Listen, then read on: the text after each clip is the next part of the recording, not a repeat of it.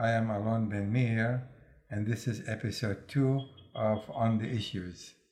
My guest today is Ehud Eilam, who is an expert on Israel's national strategy and military doctrine. He is a former private contractor for the Israeli Ministry of Defense and recently published his second book entitled Israel Way of War A Strategic and Operational Analysis between 1948 and 2014. Today, we'll be discussing Israel's continued settlement expansion and the long term implication of the settlement enterprise for Israel's national security. So, welcome to the show, and thank you, Ehud, for taking the time to be here. Thank you for having me. Thank you. It's my pleasure. So, you know, in, at this time, you know, as we every morning we hear some more settlements, settlements are being built. There's a serious controversy Yes. about the expansion of the settlements, and it is not only taking place now, but it's been is a continuing process going back a number of decades now. Of course. The way I want to discuss with you today is that what are the security implications? You know, from my perspective, settlements are not an asset from a security perspective and may well be a liability. So, what what your take on this? You know, as far as uh, how you see that? Of course, it's an ongoing issue in the Israeli society what to do with the West Bank and especially with their settlements.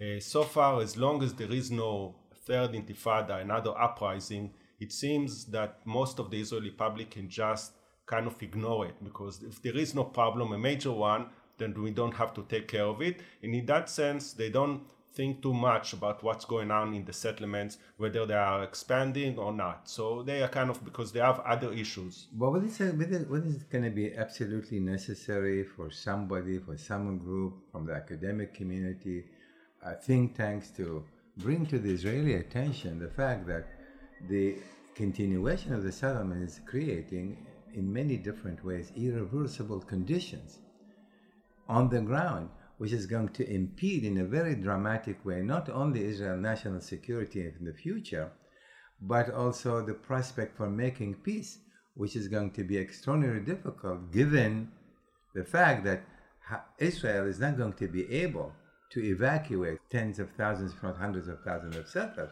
So this is the problem. The, uh, the Israelis seem to be rather complacent about it, and I, from my perspective, I think it's very worrying development. So where do we go from here? This is the problem.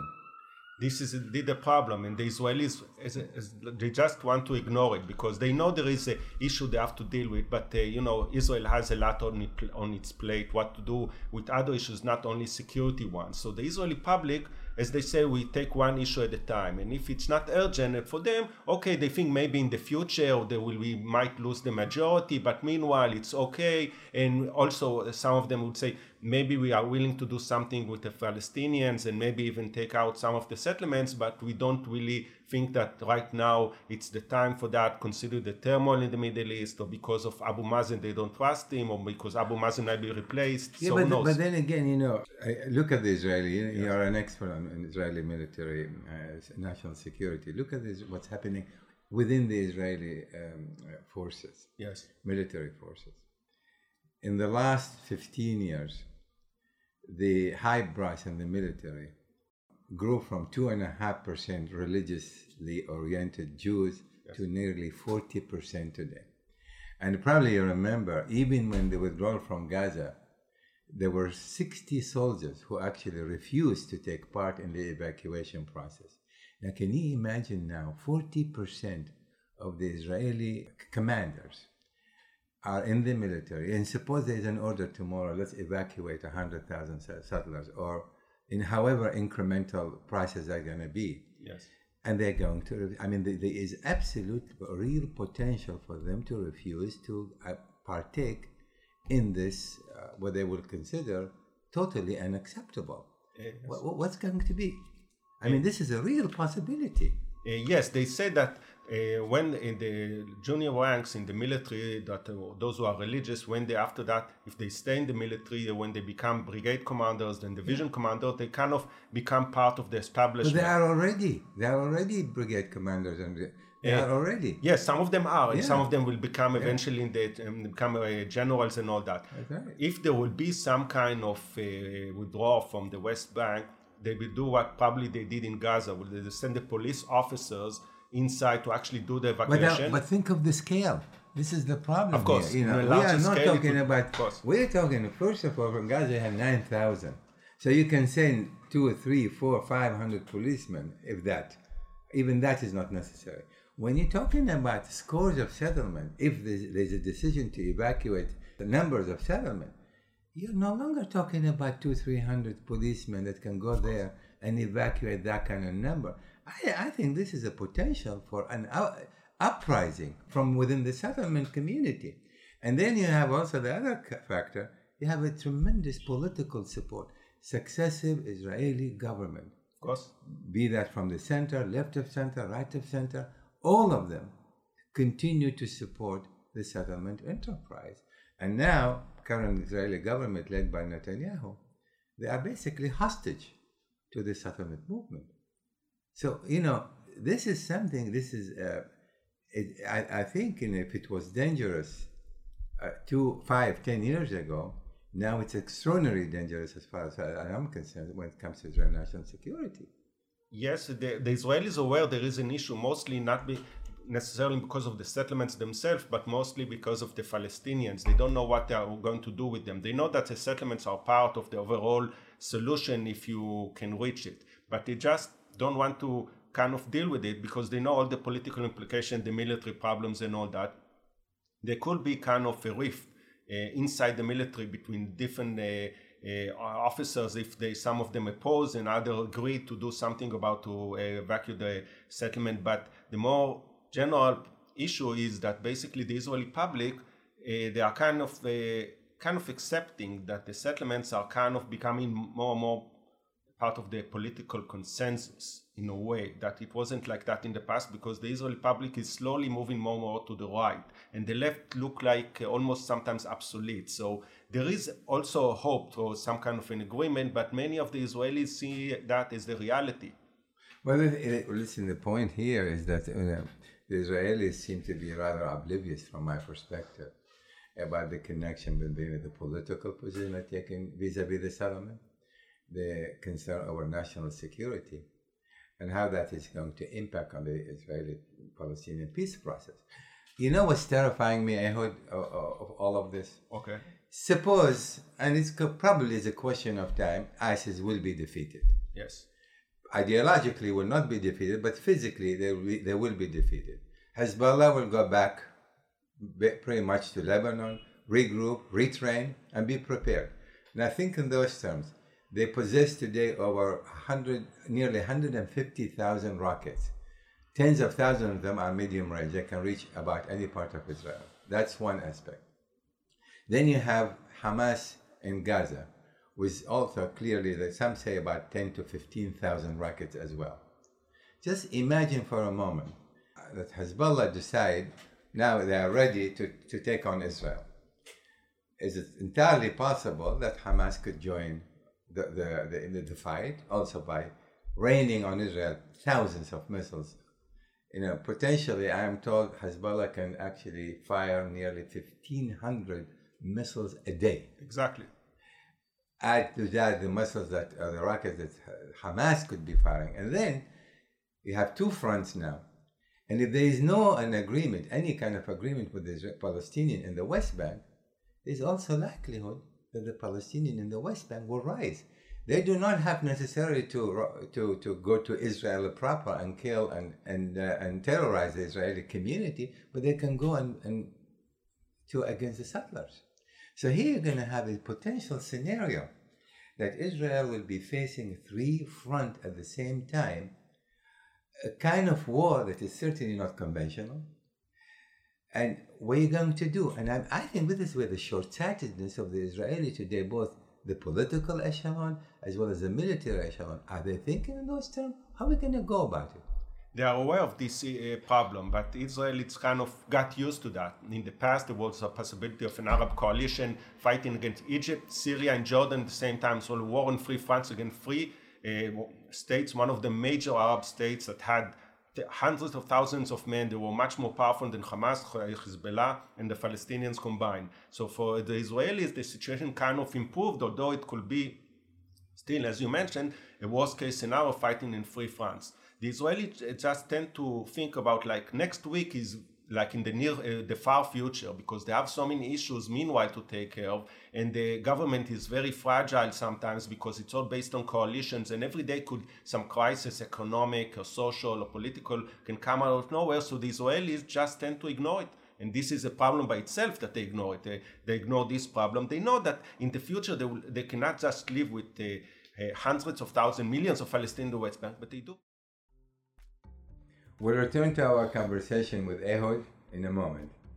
As a reminder, you can sign up for my mailing list on my website alonbenmeir.com. Follow me on Twitter at alonbenmeir or download my articles to listen on the go from my SoundCloud page, soundcloud.com alonbenmeir.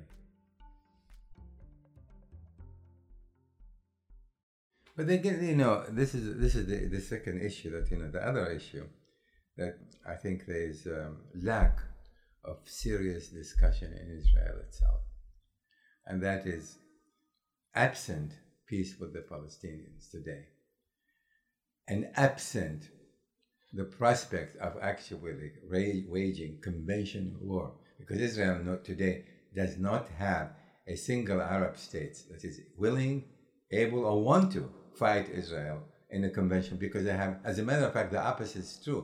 They are reaching out to Israel to because they have a different kind of enemy. They consider Iran is the real enemy, not Israel. Yes. So they are, and I think, based on what I see and read and talk to people, they want actually to make peace with the state of Israel, and the only problem that they have is the Israeli-Palestinian conflict.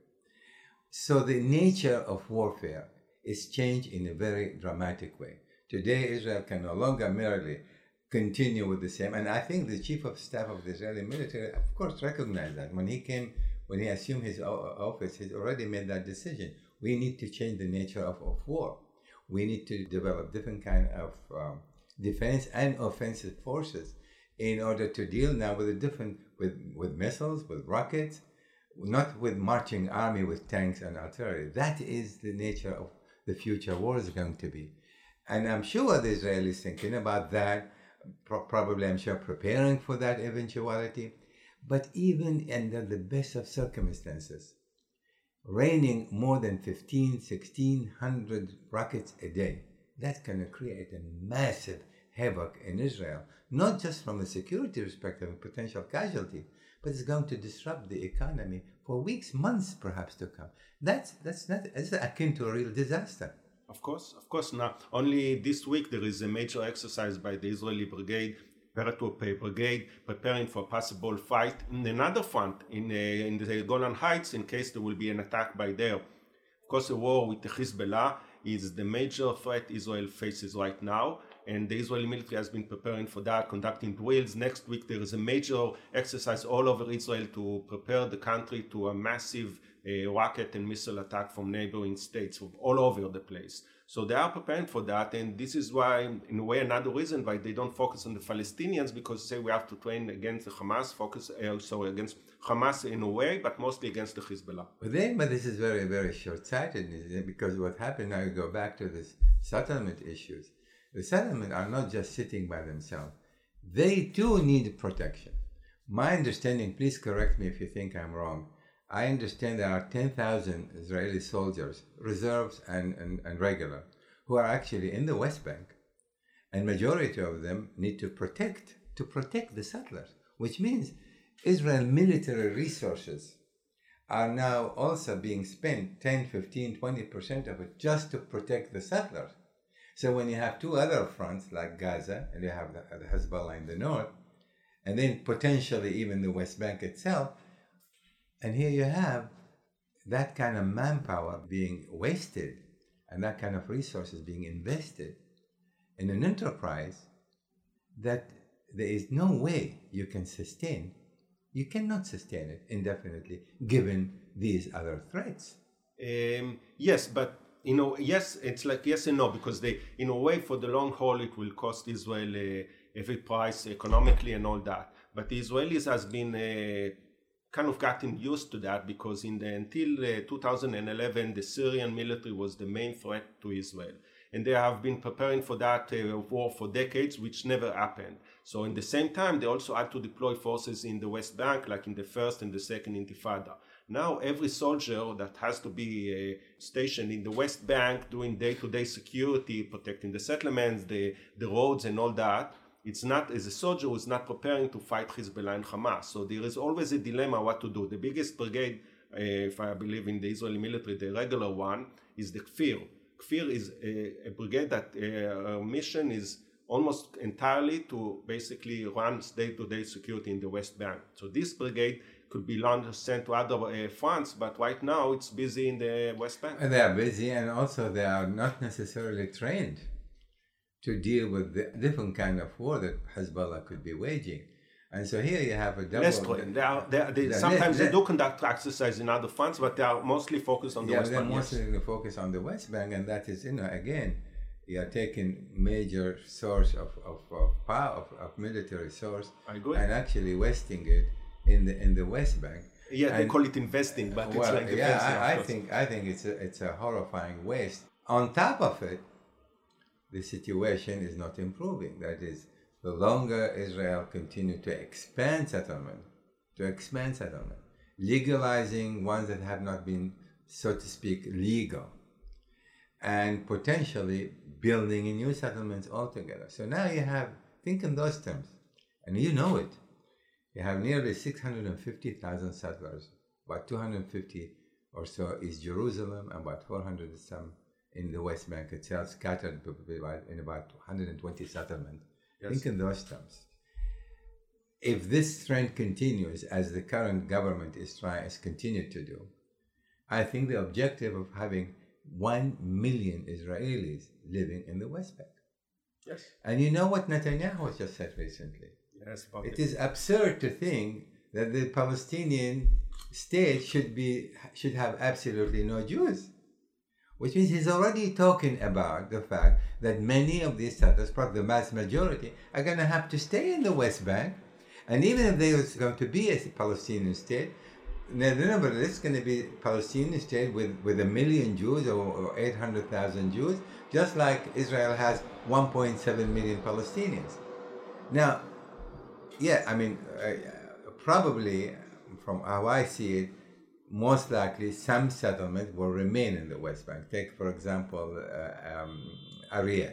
Yes, of course. How are you going to evacuate Ariel? Possible. It's going to be impossible. But they're going to have to keep, probably leave some settlements under some kind of an arrangement, perhaps providing them um, a permanent residency in the West Bank and remain citizen of the state of Israel. And you also can have vice versa. Some Palestinians have permanent residency in Israel, and, but can vote and be elected in the West Bank. You can work out some political arrangements as far as that goes. But to reverse the settlement movement is becoming, in my view, already impossible. Probably they kind of crossed the uh, point of no return. Probably. Probably. It's and with that come, never say never, but probably. I think it's most likely at this point, and with that come question of security. How are you going to make sure that these Jews can remain secure? What kind of forces are you going to need along the Jordan Valley? Of course. and and what are you going to do with extremist Palestinians who will probably never want will never give up Hamas and others I think eventually they come they will come to term whether it takes five years ten years fifteen years but what I see what I foresee now for the next five to ten years it's a it's a horrifying um, uh, prospect that could evolve and the Israelis remain uh, almost oblivious to, to this to this very ominous danger It's kind of a grim reality, but for the Israelis, they already live in a tough uh, place. So for them, it's like another problem they have to deal with. They don't see it necessarily as kind of a doomsday scenario. They say, okay, they, we eventually might get some kind of an agreement with Palestinians, some kind of an understanding, and who knows what will go be, be with Jordan. So maybe that will be also part of the overall solutions. So they are kind of ignoring. But, but, but dismiss it. You know, I think many Israelis uh, continue to believe they can manage the conflict. In almost indefinitely. They think we, we managed it for 50 years, Yes, yes. the occupation. We can manage it for another 50 years. even go back like from uh, the, the before the state was established also it's like 100 years conflict well we can hang out we always have to live on our sword and the best we can hope for is a status quo that is fragile problematic but this is what you get Yeah, but you know, there is the other the other element. Now, the, the Middle East in turmoil. You know it. I know it. Just about anyone who's following the news would know that. That turmoil offer, in my view, an opening. On the one hand, is an opening for Israel to exploit that situation, reach out to the Arab world, who's willing now to sit down and negotiate. Israeli-Palestinian agreement in the context of the of the comprehensive peace with all of the Arab states. On the other hand, that turmoil, with or without Arab uh, opposition to any uh, to, to to Israel itself, they can either su- support that you know against Israel or actually stay away from it. But that danger in in the turmoil in the region is a danger that Israel still has to face, be that the remnant of ISIS, who knows what Iran eventually is going to do. So when you look at it from that perspective, keep focusing on the settlement as if the settlement is going to provide Israel the ultimate security. But that is, even if it does, it's only on one front. Yes, the settlements uh, are more like an ideological, political issue where they just let it uh, kind of grow and stay, of course, because they kind of think that since there is a turmoil in the entire Middle East, most of the Middle East, then the people don't focus on that. In a way, the turmoil is an opportunity for Israel to kind of continue the status quo in the West Bank because there are more other other problems, and the turmoil is a is an opportunity in a way that uh, for Israel that can do whatever, not whatever, almost whatever it wants sometimes, because they, who knows what tomorrow will be with Arab states, with Syria, of course, is gone, Jordan, who knows, Iraq is struggling, even Egypt. There are some say that it might end up because of economic uh, reasons a failed state. So right now, to make for many Israelis an agreement with a state that tomorrow might not exist, meaning the Arab states, it's a risk. So maybe it's better to wait. Kind of wait. It's all about waiting. Hopefully. Yeah, but but but do you really believe that uh, wait and see is uh, is the is the most viable option at this point? Uh, not viable. it's like some. It's like what you say. It's what you have. It's like I understand the Israelis don't want to take a risk right now because for them starting peace negotiations, it's kind of lead again to a stalemate. They don't trust the Palestinian leadership. They don't trust the Palestinian in general. So they know that they have to do something, but it's kind of living in denial. Many people do. So it's kind of the. This is the situation. When you say you know they don't want to take a risk, I think the the risk of waiting and doing very little, if anything, about it is far greater than actually taking an immediate risk, if there is such a risk, and begins some kind of process to uh, of peace negotiation, and that's not not not happening. Indeed. Uh, so uh, you know you've been you've been a contractor for the military defense forces, and suppose Netanyahu call you tomorrow on the phone and say, "Ehud, what would you do? You know, I'd like your advice. You know the situation in the Middle East from a security perspective. What would you do?" In regard to I, the Palestinians. I, I, I advance all kind of ideas, but what would you do really? Because I'd love to hear what you have to say about that. Well, theoretically, if like if you approach me, I can I can say that recommending personally to expand the security cooperation between the Israeli and the Palestinian security forces because this could be a base. But don't you, but that that means they need they will be willing to do that. At what expense? Would simply expand it and say wait and see what's going to happen. Why would they want to do that? Uh, for their own interest, uh, for- they sometimes the Palestinians say that they are going to stop the this cooperation, but they know if they stop, they it will be against their own. Uh, they can risk their own survival. So uh, okay, they expand the cooperation from a security with the power. What else can Another issue What else will you advise? In a way, it's like what the Israelis sometimes call the economic peace. Like a few days ago, there was an agreement signed between uh, the Israelis and the Palestinians uh, about uh, uh, organizing the payments to the Israeli electrical company and all that because it has been an ongoing issue. So there are, uh, right now, I don't think there is much of a chance to convince both sides to go to an overall agreement. But maybe they can gradually build some kind of mutual trust in other areas like economic security so when they are ready to actually go to the negotiation table to talk about the main issues, there will be some trust because we say, okay, we agreed about electricity, about the economy, and some aspects. And in the meantime, though, the settlements are there yes. and expanding. Yes. That's the concern I have. That is, you can cooperate on a number of levels, but the settlements remain the, the, the thorn that is going to constantly remind everyone what we're going to do. Yes. And there is no that I don't hear. I didn't hear any solution coming from Israel. I'm certainly not. I, I, I feel at a loss sometimes. The only thing we are saying, you know, you've got to sit down and begin a, some kind of process in before it's too late. I think if there is no some kind of process between the two sides, beginning to reconcile with one another, and think in longer term what will be the implication of building more and more settlements, and more and more Israelis going to be living there. Will be some some of them already third generation living in it. Many of them go to the military and come back and live back back into their settlements. Of course, that's going to create, I think, an unattainable situation in, in five ten years to come. It might. It might. Yeah. You know, it might. Absolutely. Yeah. yeah. Well, thank you so much, Ehud, for I think it was a wonderful conversation with you. Thank you for And I look forward to having another one sometime soon. Whenever you want. Thank you. Thank you for listening to this episode of On the Issues. You can find this podcast on my SoundCloud page. And stay tuned to my social media accounts for the latest analysis and announcements.